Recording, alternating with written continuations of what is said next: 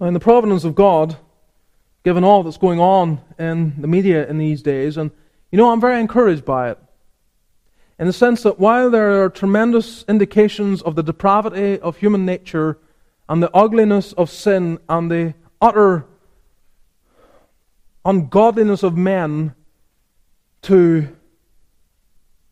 to murder life in the womb and then take it a step further and to seek to seek or try to support the right even with the possibility of murdering outside the womb as discussion is evolving around this and moving around this while it is absolutely heinous and vile and there are no words that uh, totally describe what is going on at the same time I am very thankful that there seems to be among some a stirring, a stirring to oppose it. It's as if some are beginning to say, enough is enough. That they've had it up to here, and there's a voice that must be uttered and spoken, there's a stand that must be taken, and people are beginning to speak.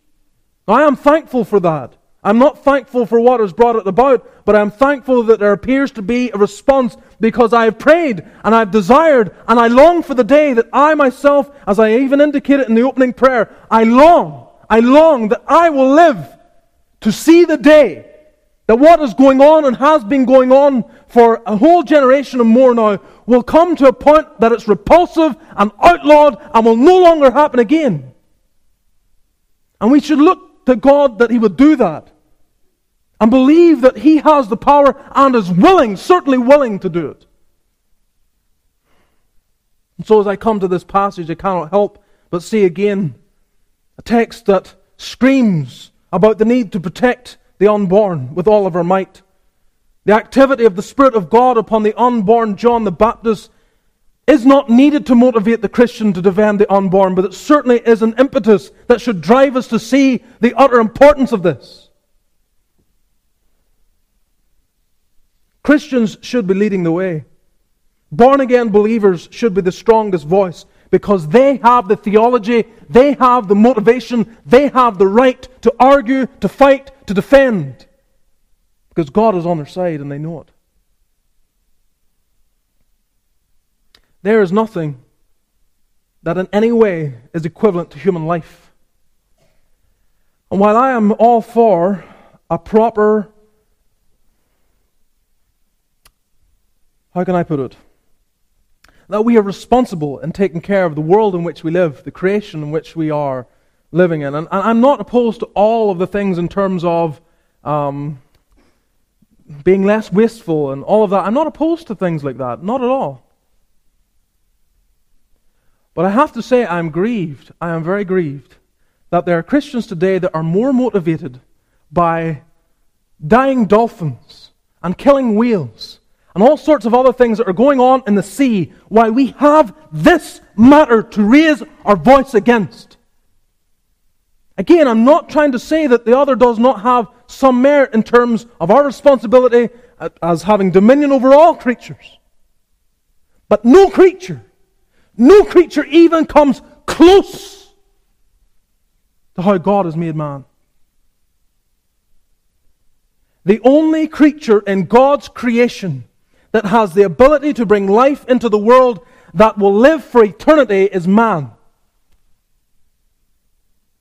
The only creature in God's creation, in His purposes, in His making the worlds, the only creature God says, this, this creature has the ability to procreate, bring life into the world, and that life that they bring into the world will live forever, is man.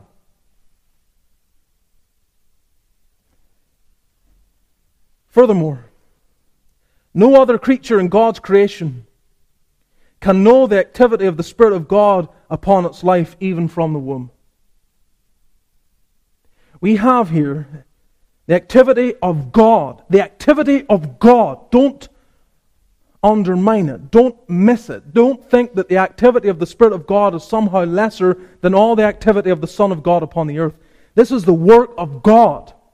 God is in and upon John in the womb. There is no creature ever that has ever known that. None. And no creature that ever shall. There's a uniqueness in man that we must not miss. Life, therefore, the life of man, is exceedingly precious before God. And that's why I say the leading voices against abortion ought to be genuine, born again Christians. We should not stand for it. We should not in any way have any time for it, but more than that, we need to be utterly opposed to it.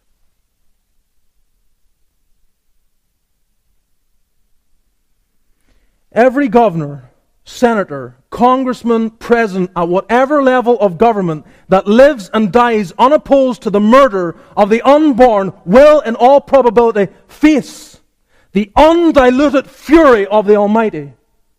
I don't care who he is, what his name is, what else he accomplishes in his reign or in his office. It doesn't matter. If he lives and dies unopposed to the murder of the unborn, he will face the undiluted wrath of God. God is against that man.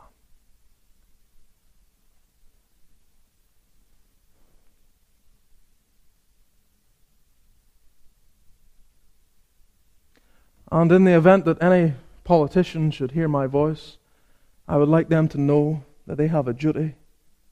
They have a duty before God to oppose this with all of their might.